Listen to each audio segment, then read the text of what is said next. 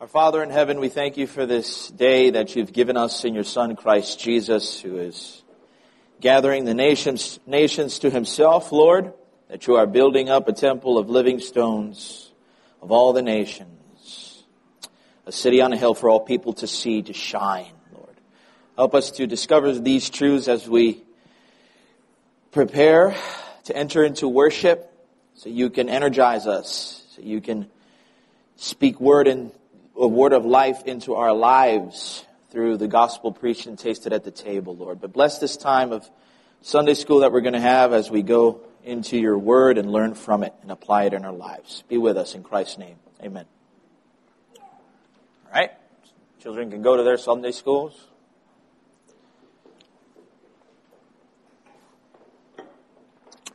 All right. So last week, we began to enter into the trial of man in Genesis 3, and we're going to park there for a while, but we're going to examine the text with other texts in mind as well as we uncover what's going on in that chapter. So we've seen so far that man is made in God's image, and he is to work, okay? He is to work following God in the manner that God has worked, okay? You begin a work, you complete the work, you assess it as good, and you enter into Sabbath rest. So man, he begins his work. How does he begin it? He's naming the animals, right? And ultimately, he names the wife or the woman, right? We discussed that word play in Hebrew with ish, isha, that from the man comes the woman as his helper. But now he must complete his work doing his function as a temple guard. He's guarding the sanctuary garden from the defiler, the evil one. We also discussed some of the background of the symbol of the serpent in the ancient Near East, and also we discussed what it means to be crafty according to the rest of scripture, right? We said, we, we saw that it is being clever, it is it's just being crafty, but it's also tied to deceiving. A lot of times when we use our cleverness is for the purpose of deception. And we're going to see that with the enemy today. So today we're going to focus on the nature of the trial itself. We're going to go through Satan's plan of attack. And I'm going to pick up right where we left off when I said that Satan was a criminal defense lawyer. Okay? I'm going to I'm going to edit that and say corrupt criminal defense lawyer in response to our brothers and sisters who are lawyers. But it is very much in this sense of being a lawyer. Now, if you could turn with me to Luke chapter 10, Pastor Phil pointed out this passage. And it really contains what we've discussed about serpent wisdom expressed in the function of a lawyer. Okay? We're going to go through Luke chapter 10 verses 25 through 37. We're going to go briefly over it, but I want you to pick up the serpent wisdom Okay, I'm going to read it. And behold, a lawyer stood up and put him to the test, saying, Teacher, what shall I do to inherit eternal life? He said to him, What is written in the law? How do you read it? And he answered, You shall love the Lord your God with all your heart and with all your soul, and with all your strength and with all your mind, and your neighbor as yourself. And he said to him, You have answered correctly. Do this and you will live.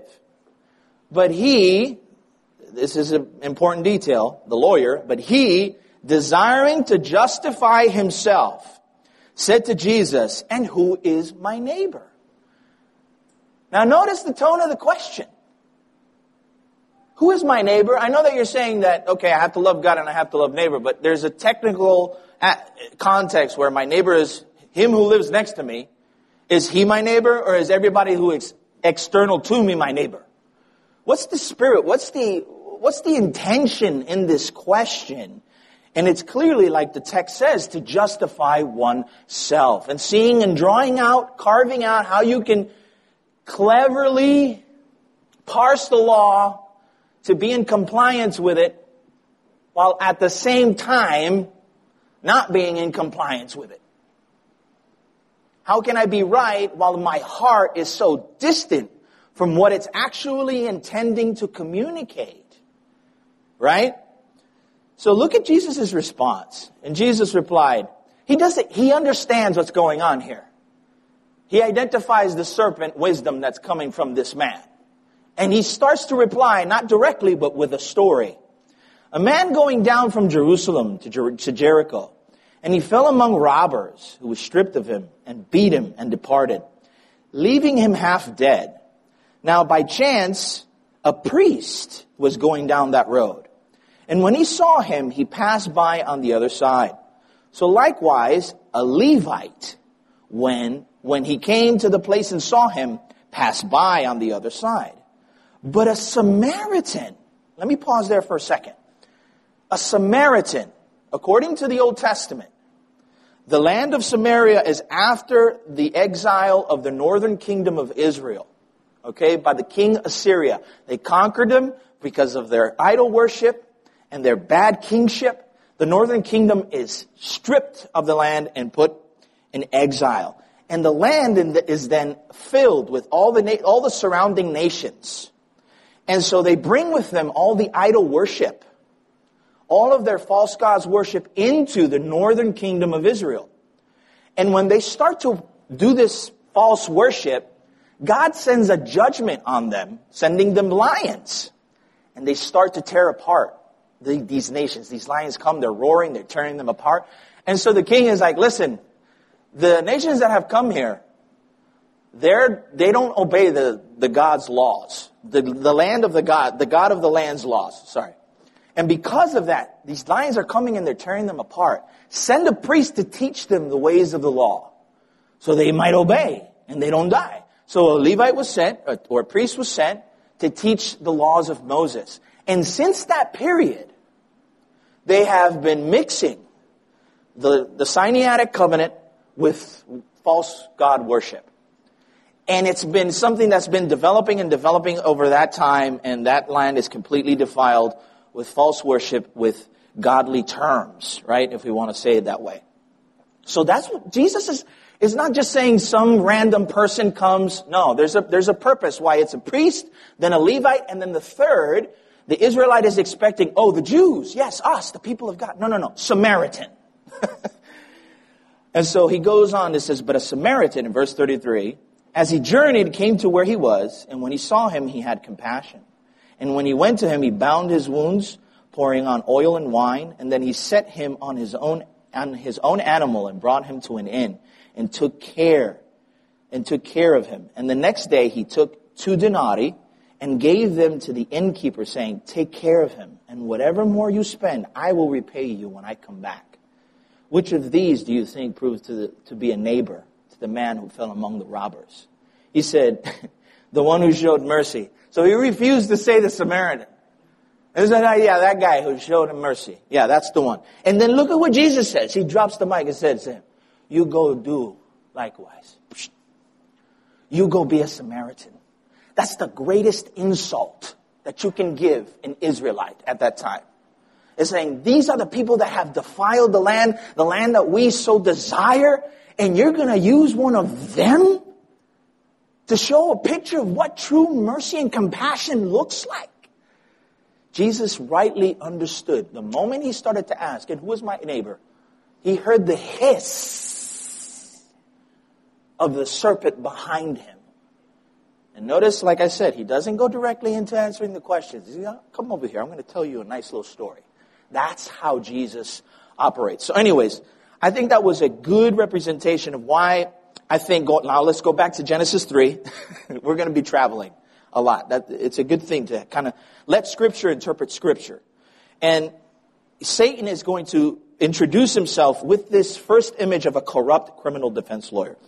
And like, as we've discussed previously, his focus Okay, his focus is to exploit the delicacies of creation as weaknesses. Okay? And I say weakness in a pejorative sense. He is very much looking to ex- exploit all the soft edges, the beauty of creation, particularly in the woman, and exploit her as a weak vessel. And he's going to do it through crafty argumentation. Okay? His craftiness is going to be expressed in two ways. First, he's going to distort Eve's perception. Why? To entice her to think individualistically and not covenantally. Okay? That's the first move. So I'm going to put this radical individualism, and I'll explain it in a moment.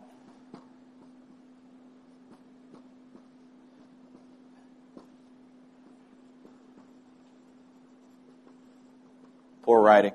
But anyways, radical individualism greater than covenantal a view of oneself. And how does he do that? He is going to put Eve and make her think that she is the center of who she is. Her identity is according to herself, not according to how God has designed for her to be. In other words, he's, he's going to rip her apart from that covenantal context where you think of yourself in light of who you're responsible to and who you're responsible for. Love God and neighbor. Let's keep that mode going. Okay? I am responsible to God, and according to God, He's given me my limits and my calling and my purpose. Okay? That's covenantal living. So when I think of myself, I'm going to say, wait, how has God said that I should be living or thinking? Before I answer anything. Let me think of His word first. No, Satan is going to entice her to think, well, mm, what about me? How would I design my life? So you are at the center versus covenantalism is God is at the center defining all things. Okay, that's the first move, is getting you to think apart from God for your own self-interest. And I use radical because your individual self is not violated in covenantal setting. Who you are is who you are. But that does not mean that you get to do and think the way you, whatever you think you is best for yourself. So it's not violating your individual self. It's really separating it from what God has already stated for you to live. Okay? So individual thinking or radical individualistic thinking versus covenantal thinking. So he's going to separate you from that. And when you start to think individualistically, he's going to present God as an oppressor. Not like a provider. Okay? That's the second move. Get her to think for herself, apart from her God, apart from her husband, apart from her call, apart from her limits. And get her to think for herself what's best for her. And once she starts to believe and think what's best for her, God ceases to be the God who provides and protects you. Why? Because according to covenantal living, God is the ultimate source of authority. That's defining who you are. That's telling you this is your purpose. This is what you've been created to be. Don't go beyond it. This is where true freedom, freedom is within the bounds of God. Don't go beyond it. Because this is your purpose. This is how I've designed you right? But that quickly starts to feel like, hmm, but I want to do my own thing. And if I'm doing my own thing, with you limiting me, you're stripping me of something. See how quickly that changes? That switches to that. And once you, once you start presenting God as an oppressor rather than a provider, that sets the stage for the desire of making one wise for our own self. And that's, what, that's the next step. But as a clincher, to kind of like wrap this up, these two things, Satan in general, and this goes for us, even after the fall, he's looking to separate you. He's looking to isolate you. He's looking to victimize you. And he's looking to, to get you into an entitled state of mind. Okay? He's looking to separate you from your covenantal understanding that you are to love God and love neighbor before you think about yourself. He's looking to isolate you from your covenant, from your covenant community. He's looking to bury you in a hole so you can make up movies in your head about how everybody's doing you wrong and nobody understands you and nobody gets your pain, etc., etc. And then he's, through that, he's going to victimize you. He's going to think, he's going to make you think that you have been, are being wronged by providence. That providence somehow even though it can't be perceived as harsh from our perspective, it is always good according to Scripture. It's always good. Even if it is perceived as if painful, but it is for our good, for His glory and our good. And then that ultimate step of entitlement, I deserve better. This is the mechanism that drives brothers to kill each other. You see that in Genesis 4, Cain and Abel. That's where we see how sinful, serpent way of thinking leads a brother to take his own brother's life. Why? Because you went from being my brother to being someone who is doing me wrong, who's oppressing me, and I am entitled to be treated better. You're stripping me and you're taking it from me. And that leads to bloodshed. So if we can, this is, this is something, I don't know if, if well, you should relate to it. Every time I'm, I'm tempted to sin is completely in this mode. I'm not thinking according to God, according to His Word. I'm not thinking according to the reality of God's providence being good. Whatever the state I'm in, it's always good and it's good for me and it's for His glory. I'm not thinking in that manner. And then I'm starting to think, well, nobody understands me and I deserve better. And then I leave everything because no one understands who I am. Okay? This is a very, very noticeable pattern. And that's why I wanted to kind of like make a point to see and help us examine our own lives, how we separate, how we isolate, how we victimize, and how we grow entitled for our own ways over our brothers. Okay. So now there's two main sections in Genesis 3 that Satan is going to defile. He's going to defile our relationship to God, and he's going to defile through that our relationship to our neighbor. And in that, and in that order. Okay? He's going to defile a relationship to God and our neighbor. So first, he's going to manipulate Eve's perception, like we've discussed. In verse 1, it says, He said to the woman, Did God actually say, You shall not eat of any tree in the garden? Notice this. He emphasizes God's command as a prohibition. prohibition over what was that? I forgot what was it? Provision. It's a nice little word, wordplay. Prohibition over provision. Okay? He's stripping you of this. Just by formulating this question, he reduces God's command that it has some sort of lack of precision. He casts doubt on God's command. He defames God's motives. And he denies the clear threat of death. With just one question. He's already striking at all of these things. Think for yourself. Forget about your husband. Forget about God. Okay? Think of yourself out of covenant.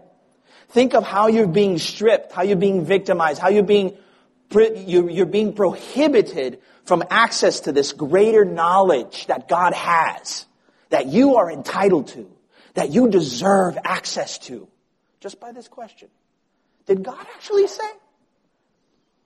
And then Eve, in response, she's kind of taken aback. Look at verse 3. But God said, You shall not eat of the fruit of the tree that is in the midst of the garden, neither shall you touch it. She adds to the command. God did not say that.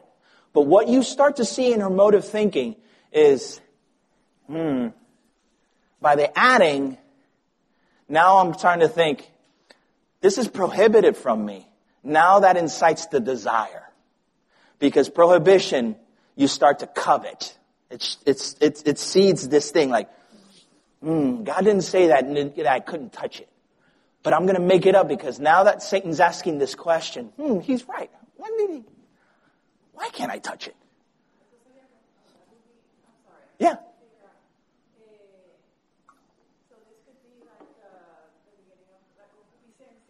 Mm. That's a Roman Catholic view. But explain a little more what you're, what you're trying to say. I know what concupiscence is. Yeah.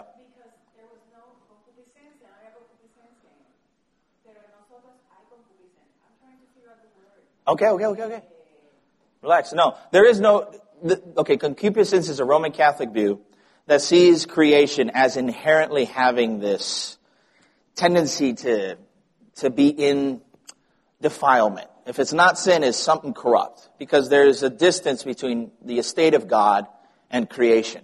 Okay? The more the distance, the more probabilities there is for creation to kind of go wrong. So this concupiscence is kind of like this tendency to be defiled. And it,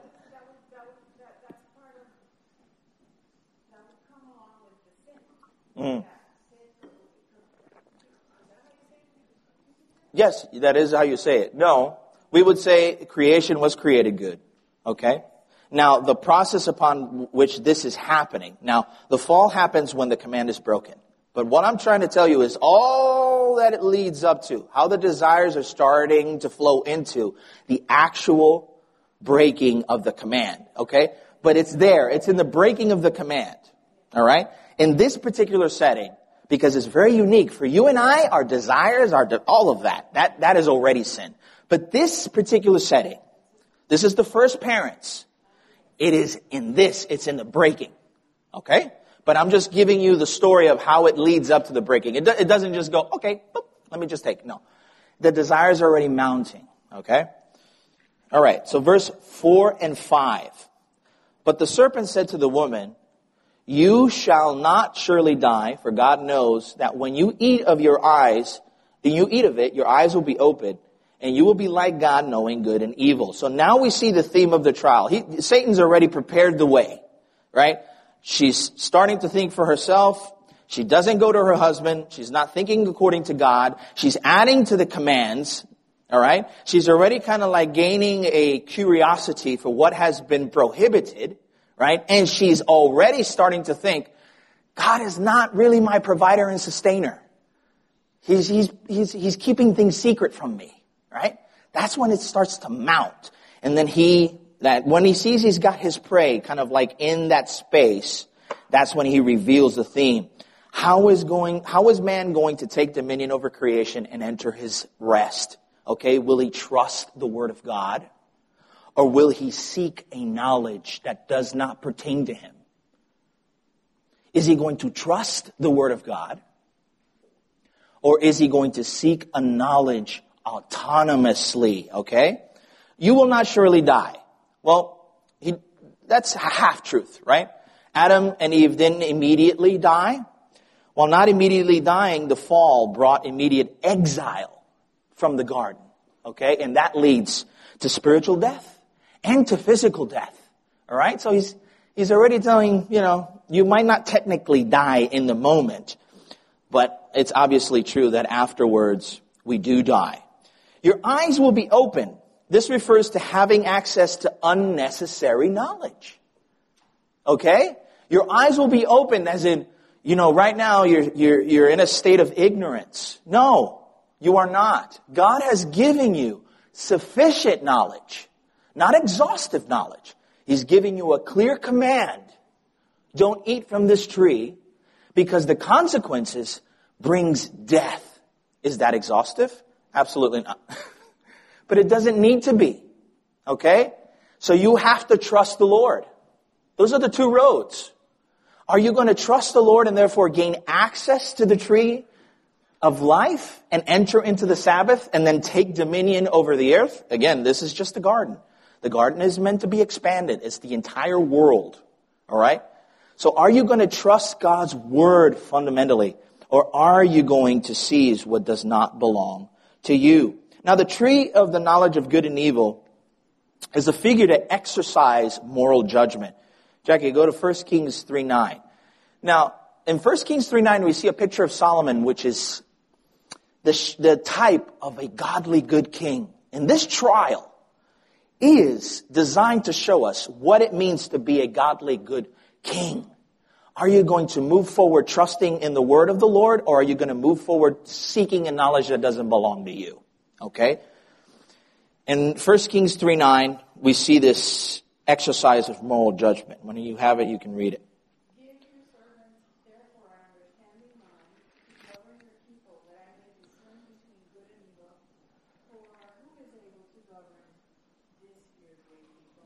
There you go. So in his call as, as the king of Israel, that's his first desire in his heart to be able to discern between good and evil. But man must not, going back to the garden, you cannot take it for yourself. Okay? This tree isn't, isn't bad. It's not evil. The, what is, what is going to be a trial is how are you going to then access what God has given for you to have? The first thing is trust. Okay? After trusting the Lord, the Lord might, might bless with wisdom to continue to develop the garden. But we don't, that's speculative, right? But if you're not going to trust the Lord, you're going to take this step into unnecessary knowledge. Now, go again, go with me to Joshua chapter 1, verses 6 through 7. And I'm going to emphasize this concept of obey the Lord because you trust Him. Okay, Joshua 6, I mean 1, verses 6 through 7. I'm going to read it. Joshua 1, verses 6 through 7. Only be strong and very courageous being careful to do according to all the law that Moses, my servant, commanded you. Okay? Do not turn from it to the right hand or to the left, that you may have good success wherever you go. This book of the law shall not depart from your mouth, but you shall meditate on it day and night, so that you may be careful to do according to all that is written, for then you will make your way prosperous and then you will have good success. Look at this imagery of don't look to the left, don't look to the right. This is what, that's what it means. When you look to the knowledge of good and evil and say, ah, I like that fruit and I'm just gonna take it for myself, that's looking to the left and looking to the right. No, do according to what I have commanded you. And as Joshua moves forward in this book, he does exactly what God says. He doesn't add, he doesn't subtract. And God is with him every step of the way. Literally, the word, the Bible uses the treading of the feet that Joshua steps into. The Lord is with him. Why? Because he is obeying every aspect of the law of Moses. He's not adding. He's not looking for wisdom that's outside of the commands. Okay? He understands that he is just a servant. And we see that Joshua is a, is a word play again. Who's Joshua in the New Testament? Jesus. That's his name. The one who is commissioned to go into the world. That's why he brings the kingdom. Okay? Because he's going into, into the world and every, every tread of his, of his, of his steps, right? Every, every, every step that he takes with the sole of his feet, he is making his enemies his friends. He is conquering his enemies by bringing the kingdom. Okay? But the kingdom not by sword, by what? By the changing of the heart. Okay? In Joshua, we have the sword of the conquering of God's enemies. And in contrast, let's go to Ecclesiastes 1, verses 16 through 18. Okay? So we have what it means to just obey God and not seek this knowledge apart from the commands of God. But we have here in Ecclesiastes from the same king what it means to seek wisdom. Okay, let's read it. I said in my heart, I have acquired great wisdom, surpassing all who were over Jerusalem before me. And my heart had great experience of wisdom and knowledge. And I applied my heart to know wisdom and know madness and folly. I perceive that this also is but a striving after wind. For in much wisdom is much vexation, and we increase knowledge, and we, and he who increases knowledge increases sorrow. Okay? So that's the picture of the pursuit of knowledge of good and evil. Is when we do it according to ourselves. When we see it and just say, hmm, I'm not going to wait upon the Lord. I'm just going to take it. Think of your sin. A lot of our sin is just not waiting upon the Lord. It's not trusting in His provision. It's not seeing providence as provision, but as an oppression. And therefore, because He's commanding you to wait, because providence seems to be very slow, we are, we tend to become, how do we, how do we see in the Old Testament? Abraham starts to make up his own scheme. 75 years of age, he says, I'm going to give you a kid. He's like, he's going to be the seed of the promise. He's like, yes, Lord. What does he do afterwards? Hmm, let me scheme away. because I'm 75. And this is not illogical. Okay? This is not irrational. Abraham is thinking very rationally. He's just saying, I don't understand how this is going to work. I'm 75. You know, he promised me a land. All I'm seeing is defilement. So he takes the matter in his own hands. He does not trust the word of the Lord. It is by the will of God, not by the will of man. Okay? So, and, and he's not the only patriarch that does this. This is a repeated theme. Again, are we going to trust the Lord or are we going to seek knowledge for ourselves? And like I said, this is a very unique setting. Now that our first parents seek the knowledge apart from trust in the Lord, then has to come one who is like God. Now that we've become like God, knowing both the knowledge and the evil, the wisdom and the sorrow, in comes the true Joshua, who has the same knowledge. But you know what? He trusts God. He trusts God at every juncture. And if we had time, I, uh, struggle. If we had time, we would look at Matthew chapter 5. Look at it in your, in your house. Meditate it. Maybe we'll discuss it next Sunday because I don't want to drag this out. But Matthew chapter 5, before Jesus' ministry, he goes into the wilderness to be tempted by the enemy. And you think the enemy is going to do something new? No.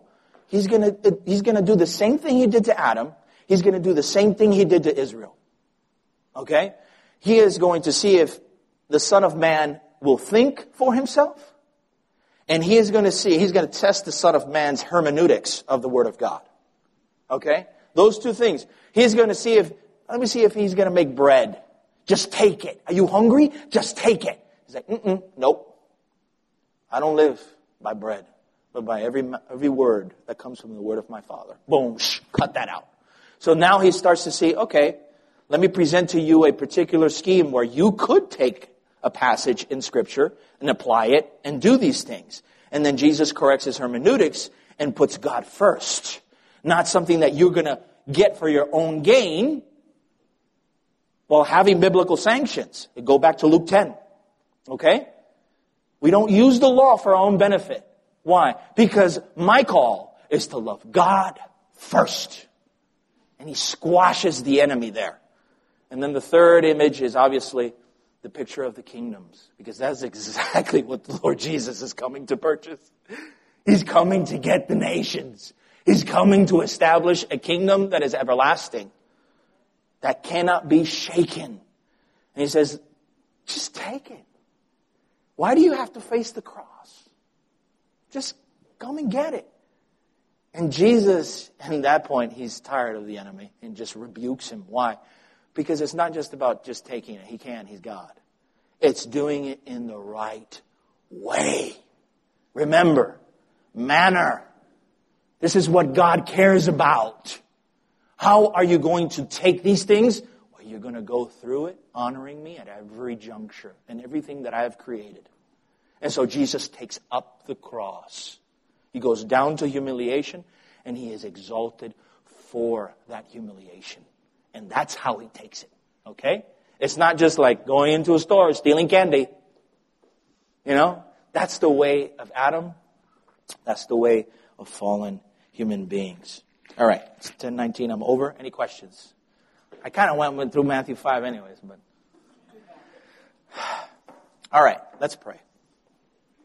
Lord, ah, what a wonderful, wonderful, and awesome God you are. You show us what it means to be truly human. All of us are corrupt vessels. But in the Son of Man, we see what it means to be truly human. To think of you in everything that we do. To meditate on your law day and night. To love you with heart, mind, soul, and strength, and neighbor as ourselves. Help us, transform us into his image so that our surrounding nation can see what it looks like to be truly human. Bless this time of fellowship together in Christ's name. Amen.